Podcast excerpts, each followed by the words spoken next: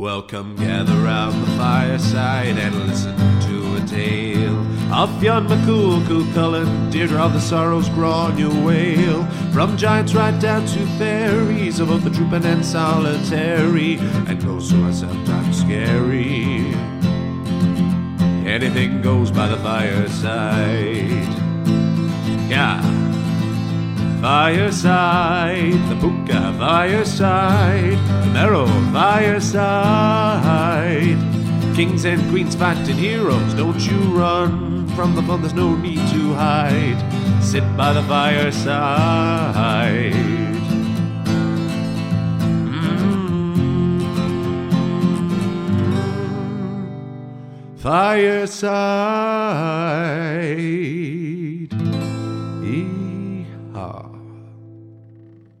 Hello and welcome to Fireside, the Irish storytelling podcast. Each episode of Fireside, we take a story from folklore or mythology, we retell it, have a chat about the tale itself and about the craft, culture and history of storytelling. My name is Kevin C. O'Lehan and I'm your host and your Fireside Bard. Welcome along to episode number forty-four of Fireside, the Irish storytelling podcast. We are coming to you, as always, from the beautiful surroundings of the Head Co- Headstuff Podcast Network studios here in Dublin. I am absolutely delighted to be back again with you all this week. If this is your first time listening, you're very welcome. If you're a returning listener, uh, this is thank you, as always, for your continued support. If this is your first time, you are really jumping in at a second part right here. This is a continuation of last week. So if you haven't listened to the first part of the story of Mad King Sweeney, please do stop right here and go back and listen to that. Or if it's your very first time at all, why not go back to the very beginning of the podcast and see what we are building up to today. I will not stand on ceremony for too long because I really want to get into this latter part of this story. This is a beautiful, wonderful and incredibly rich tale that needed two parts. But just a couple of things. If you enjoy the podcast, please do follow us on Instagram at Fireside Bard. It is the best place to keep up with all the details of this podcast, and most importantly to talk about where you can find about the updates of our live show, the Fireside Sessions, which is going to be a part of the Dublin Podcast Festival here in November, on the twentieth of November, right here in Headstuff, in the brand new Podcast Studios venue, which they are opening next month. I am so excited to be performing in the Podcast Festival and to be one of the very first shows to perform in the podcast studios. Come along for an evening of storytelling, of music, of everything, of wonderful, wonderful things. And most, not most importantly, but as an added bonus, it is going to be a B Y O B evening. So come and get out of that winter cold and come in for an evening of tales, tunes and a tipple. You can find more details on ticketmaster.ie forward slash fireside podcast. The tickets are extremely limited. It is a very intimate brand new venue and we are looking to sell it out, and please do book because tickets are very limited to it. But you can find out all more details on my Instagram at Fireside Bard or on ticketmaster.ie forward slash fireside podcast. That is the plug finished. I have quite a hoarse, I've got a bit of a John Hurt kind of voice today because I was at a wedding at the weekend.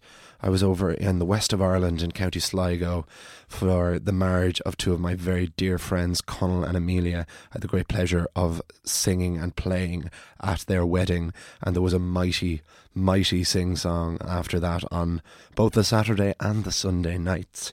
It was very much my kind of crack, where it was an evening of song and story, very much like I bring to you here.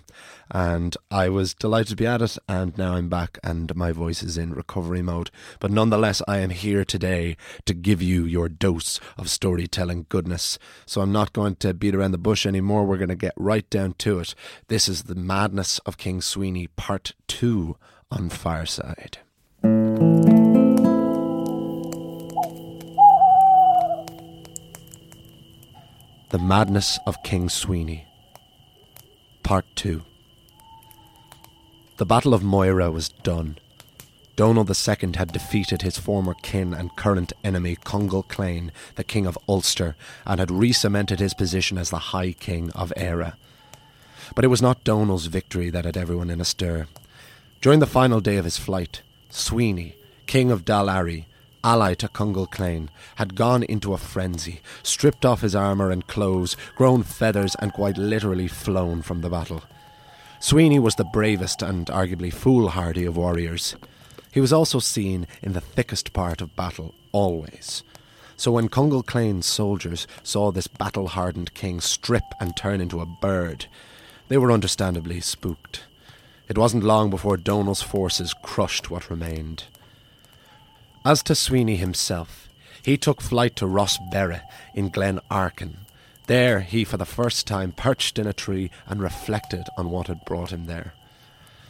"Look at me, King of Dál nAraidi, a member of a proud and ancient race of men, fleeing from battle with the nerve of a bird. And appropriately so. Look at me, naked and covered in feathers.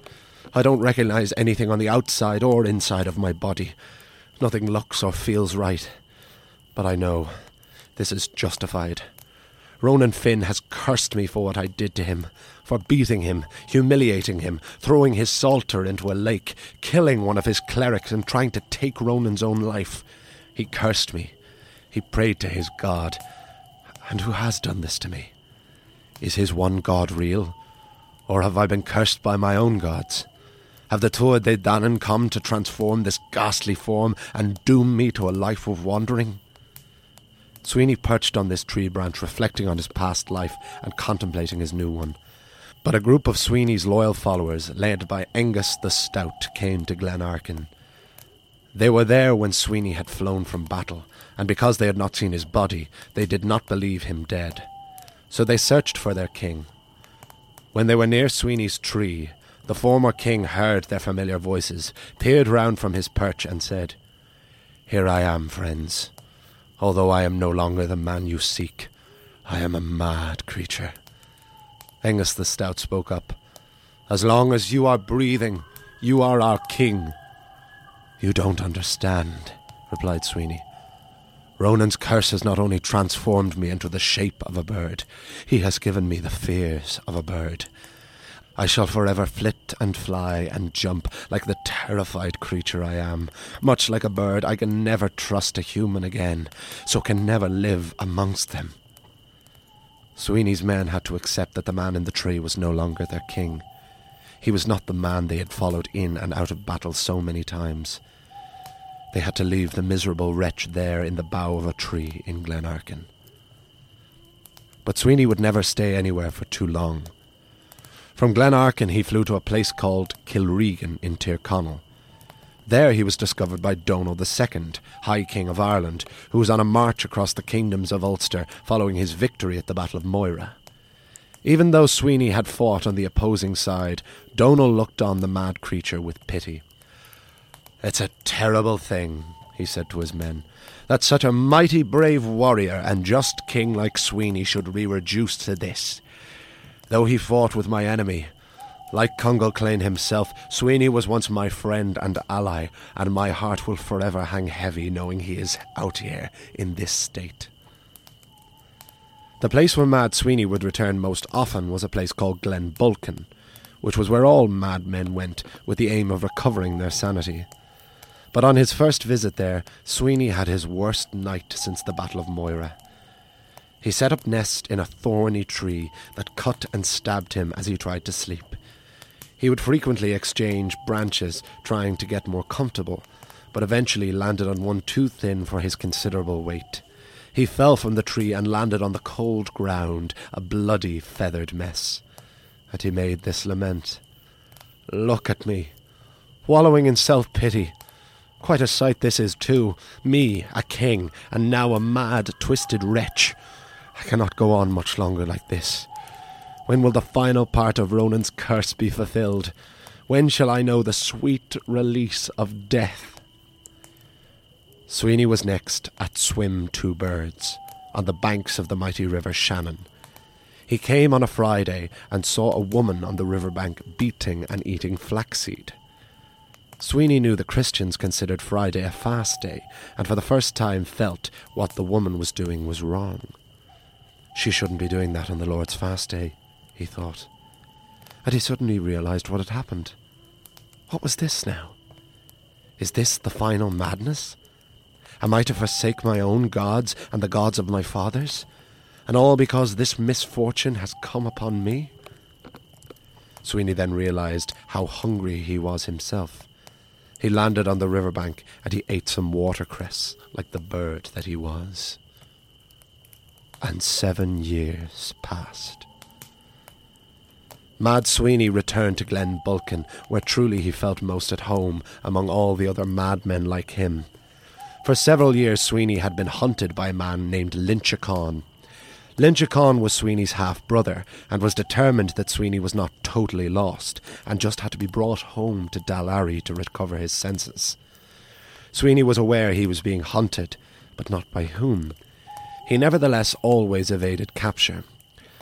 But soon the Mad King arrived at a mill. The mill was run by a woman named Lonog. Lonog took pity on the wretch, and so frequently would leave Sweeney scraps of bread from the mill each night. And like a stray cat, the Mad King would return to the mill every night. Unbeknownst to Sweeney, however, Lonog was the mother-in-law to Lynchicon. When Sweeney's half-brother realised the one he pursued had arrived on his own doorstep, he disguised himself in his mother-in-law's clothes and awaited the Bird King. When Sweeney came that night for his scraps, he approached what he thought was the kind old woman, but though he was mad, Sweeney was still no fool. He looked under the cloak and recognised his half-brother's eyes. The Mad King flew back to the nearest tree branch. "Lynchicon, how dare you try to deceive me?" "You have not totally lost all sense of reason, then," cried Lynchicon. "It is sanity I have lost, my former brother, not reason. It is my life I have lost, not reason. Your life doesn't have to be lost. Come home to Dál nAraidi. Become again the man you were meant to be. Save yourself and our family name." "Lynchicon, you must stop this pursuit of me. I am not your brother any more. A man and a bird cannot possibly share parentage, and since I am a bird and you are a man, we could not possibly be family." And the Mad King again flew away, never to return to the mill again. But running into his half-brother had stirred something inside Sweeney he thought was gone forever. Thoughts of his family, his children, his wife, Euron. Euron had tried to stop her husband from attacking Ronan Finn. And if he had only listened to her, this whole tragic ordeal could have been avoided. Ronan Finn knew that Euron had done this, and so he had asked his god to spare her the curse that he had bestowed upon Sweeney. The throne of Dál nAraidi that Sweeney had left vacant had two contenders with an equal claim. There was Goira and Yuki. It was Goira who took Euron into his protection, and one night, as they happened to set up camp in Glen Bolcain, Sweeney came upon her tent and for the first time in seven years saw the love of his life. "My love, here you are. I am ashamed for you to look upon me in this state, but I could not help to see you but one last time." "It does not have to be the last time," said Euron. "Even in this miserable state you are in now, you are still my husband. Come home to me. Recover your senses and reclaim your throne." "It can never be. I am doomed to this existence, until I meet my end at the point of a spear, as Ronan has foretold. There can be no other fate now for wretched Mad King Sweeney." "Oh, why couldn't you have listened to your wife? I tried so hard to stop you. I pulled the clothes off your back." "You did all you could. I was a fool then, believing myself all-powerful, and now I am nothing. But even in the form of a cowardly bird, I will always love you." "And I will always love you. So you are still in there." After the husband and wife had reprofessed their love to one another, a mighty horn was sounded.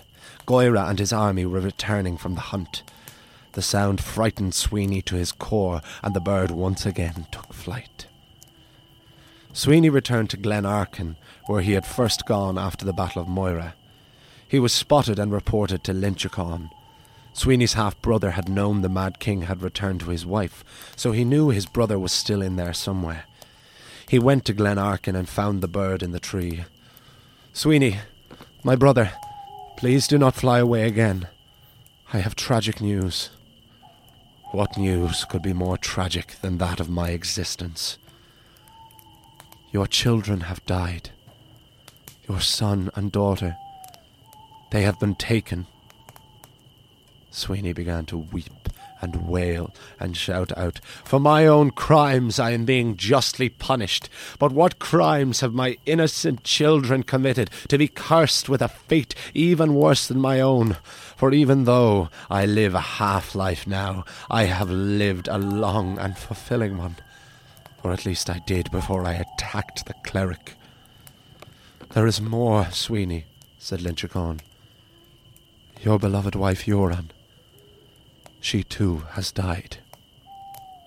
This added blow was too much for the Mad King. He fell from the tree in anguish, and he was caught by Lynchicon, who quickly manacled his half-brother, preventing him from taking flight again. "I'm sorry, brother. I've been lying to you. All your family are alive and well. It was all I could do to get you down from that tree. Now I am taking you home." And Lynchicon took Sweeney back home to Dál nAraidi. In the care of his family once more, Sweeney actually did slowly begin to return from madness. But Lynchicon knew that he had to be so careful not to ask too much too soon from his brother, so all strangers were kept away from the recovering king. However, an old hag, under cover of bringing the king his meals, made her way into Sweeney's chambers one night and said, "You don't belong here. You have given up the right to live indoors. Your punishment is not complete. You beat a cleric of God and drowned his psalter, murdered one of his followers, and even tried to take the cleric's own life. And now you return here and attempt to return to power. The only power you will ever know again, Mad Sweeney, is the power of the spear that will penetrate you and your soul." The verbal attack drove Sweeney back out of what little sanity he had reclaimed, and the Bird King flew from Dál nAraidi, but the old hag pursued him. Supernatural, she was pouncing from treetop to treetop. It was only at Dunseverick, when Sweeney jumped from a cliff's edge, his wings glided him to safety. But when the old hag followed, she smashed against the cliff's edge and fell into the sea below. After that entire ordeal, Sweeney decided he must leave Eire, so he flew to Albion, which we now call England, and there Sweeney met another madman, who called himself the Man of the Wood. "Hello, I'm the Man of the Wood. I'm Mad King Sweeney. Do you have a name other than the Man of the Wood?" "Yeah, my real name is is Alan." "And may I ask you, Alan, what has driven you to madness?" Uh, well, I was at war, uh, and I thought all my men uh, should wear silk into battle, uh, and they told me I'd gone mad, uh, and now now I am mad." This truly is a strange and terrible land, thought Sweeney to himself. But Sweeney and Mad Alan, the Man of the Wood, stayed together for over a year. Together in madness, they found they could actually trust one another. But after a year, Alan chose to meet his death. "I'm going to go to a waterfall, and the wind is going to blow me off, and when they find my body, they'll bury me in a church nearby, which is the graveyard of a saint, uh, and then I'll go to heaven." Alan seemed so sure, Sweeney knew there was no point attempting to convince him otherwise. They parted ways, and Sweeney never saw Alan again, and having lost his friend, Sweeney again returned to Eire. The Mad King returned to Glen Bolcain and again went to visit his wife, but Euron had at this stage lost all patience. "If you refuse to stay and to recover your senses and accept my love, then leave forever and never come back. I cannot bear to be haunted by the horrid wretch by which you have become." "Oh, that's a woman for you," cried out Sweeney. "As soon as her husband falls, she forgets all about him." And the angered bird flew away, never to see Euron again. But tragically again, after this, Sweeney began to come back to his senses. Without any pressure from anyone around him, the king began to feel like his old self again. But Ronan Finn found out this was happening, and he prayed to God, "Lord, Do not show mercy to King Sweeney at this stage. Be merciless and just, and let him meet the awful end he would have wished upon me." And that night, Sweeney was awoken in a treetop by the horrifying sight of bleeding, headless torsos and screaming, disembodied heads. Any remaining hope of sanity was lost that day, and Sweeney left Glen Bolcain, the home of all madmen, forever. At last, Sweeney arrived at Saint Mullins, in what is now the county of Carlow. There he met Moling, the cleric of Saint Mullins. Moling was determined to forgive Sweeney of his sins and cure him of Ronan's curse. He believed a cleric should never seek bloody vengeance. It was their duty to save. And Moling managed to convince Sweeney to tell him the story of his life. And Sweeney found himself returning each and every night to Saint Mullins to tell more of his story. Now, the cook of Saint Mullins was named Muirghil. Each night, she was instructed by Moling to have a cooked meal laid out for Sweeney. But Muirghil was married to a swineherd named Mongan. And one night, Muirghil was having an argument in the kitchen with another woman. The woman suggested to Muirghil that she should leave her husband for the mad king she was meeting up with every night. This vicious piece of gossip was overheard by Mungan's sister, who went home to her brother and chastised him. "Some man you are, if your wife leaves you for a half-bird, half-madman." Mongan was incensed. Like Sweeney had been the first time he had heard Ronan Finn's bells, the swineherd grabbed his spear, sharpened, and ran out to look for the mad creature he thought was sleeping with his wife. He came upon the poor wretch eating the food Muirghil had prepared for him, and like the prophecy had promised, Sweeney was pierced through the heart with the edge of Mungan's spear, and there, after his years of flight and misery and torment, Mad King Sweeney died. Moling was devastated by the death of Sweeney. After all he did, he died an unjust death. Sweeney was buried there at Saint Mullins, and Moling told his story, the story that has been passed down all the way to us, that I have now told to you. And that is the story of Mad King Sweeney. To be continued.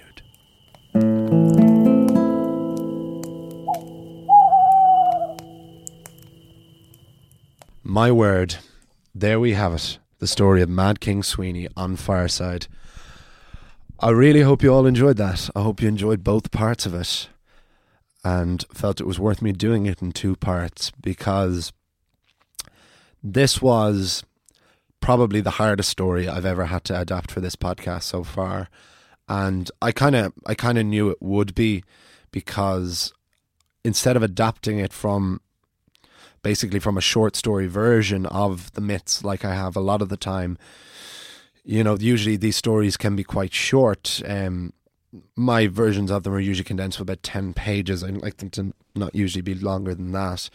But what I was adapting the story of Sweeney from was, as I said last week, was Seamus Heaney's novel-length poem, Sweeney Astray, which he wrote in nineteen eighty-four, released in nineteen eighty-four, I believe.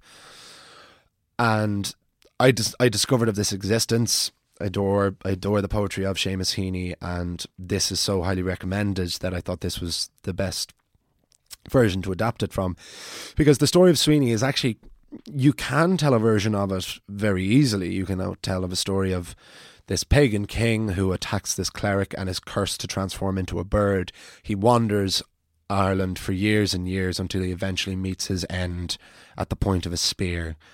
Um, it is such a wonderful story that you can tell it in one line.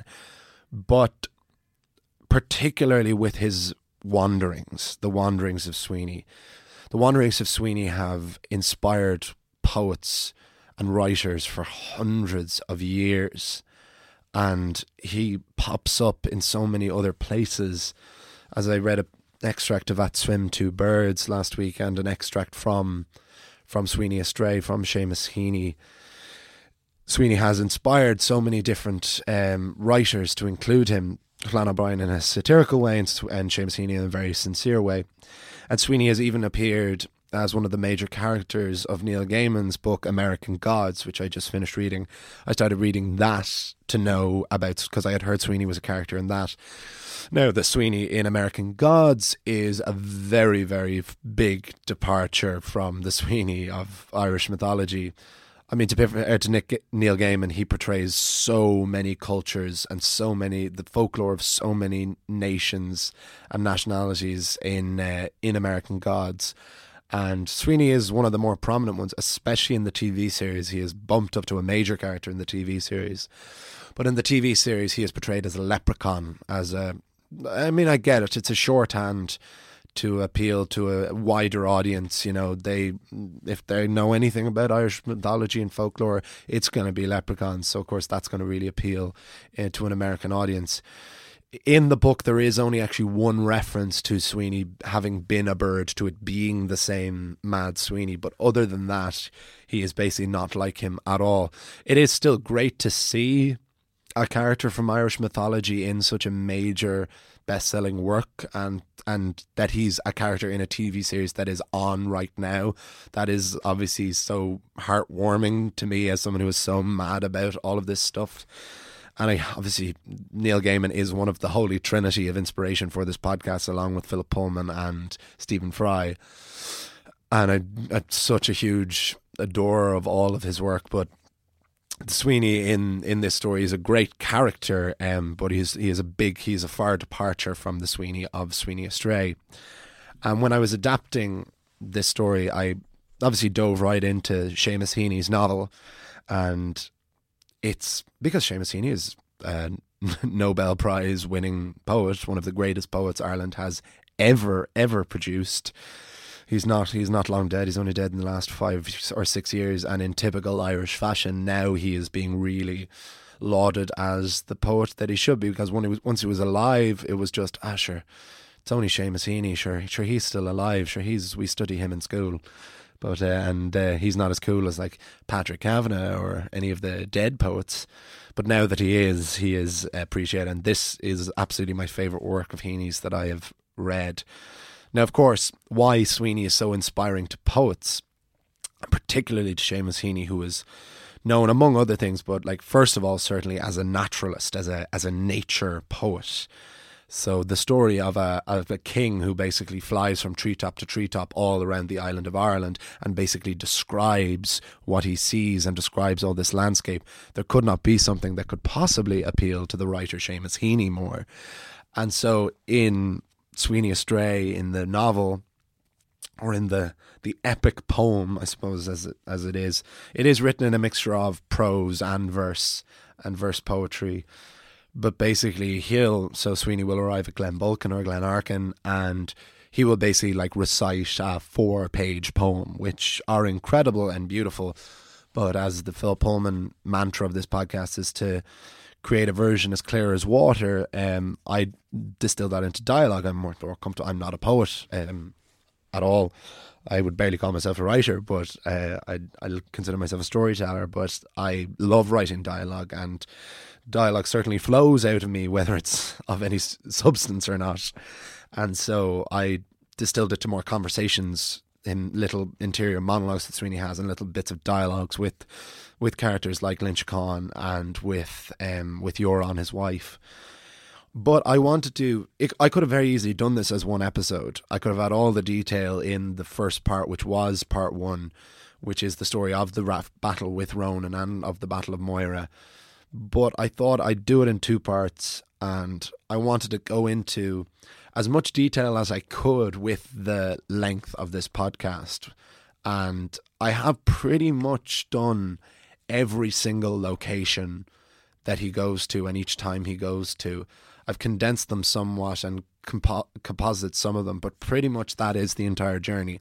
I swear to God, I know people might be thinking, if anything stood out, it's Sweeney's trip over to England, where he meets the man of the wood, who is genuinely called Alan. I know that Alan is like the least mythological name you could possibly think of. Apologies to any Alans out there. It's a great name, but, you know, it's hardly Lynchicon or Sweeney or Mongan. It's just, it's it's Alan, isn't it? And I just couldn't help. It just seemed like a character from Monty Python, or from like Eddie Izzard. It just it was this moment of absurdity, which again is one of my favourite things about Irish mythology. No matter how tragic the story, there is always room for these bizarre, absurd moments where he has this beautiful friendship with this madman named Alan. And just for full disclosure, there's an interview with uh, with John Cleese about Life of Brian, and he was asked why they chose the name Brian in Life of Brian, and he just said that uh, Brian is just an objectively funny name, like Kevin. So, so uh, and I, it's hard to it's hard to disagree. There's nearly always a character that's used as a one-off gag in things named Kevin. The name Kevin is frequently used for comedic purposes, which I have resigned myself to. I have no problem with that. So to any Alans out there, don't worry. Kevin Kevin is not an epic name either, even though it is an ancient Irish one. Um, I don't know, is is Alan? I don't know where that's from. I can look that up right now. But he he obviously, Alan the Man of the Wood, was a character I had to, had to include, because it was just, it was such a lovely moment late in the game. And the relationship with Euron as well, with the wife, when they profess their love for each other, and and how she has to eventually give up on him because he is a lost cause and he can't trust her and he will never be able to settle back then.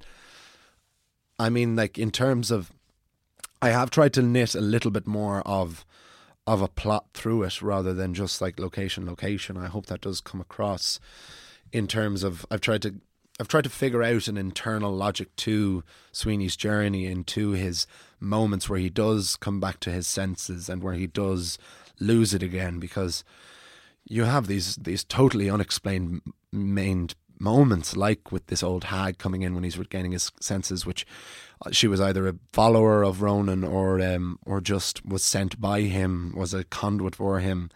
It's hard to know, but what is important is she drives him back out of out of sanity and pursues him across and follows him across treetops. It's this incredible visual of her pursuing him and meeting her, her gory and bloody end. But ultimately what the story of Mad King Sweeney is, is, and certainly in part one, is this battle between the old gods and the new, and or, or as in between the pagan gods of the Tuatha de Danann and between the one Christian god.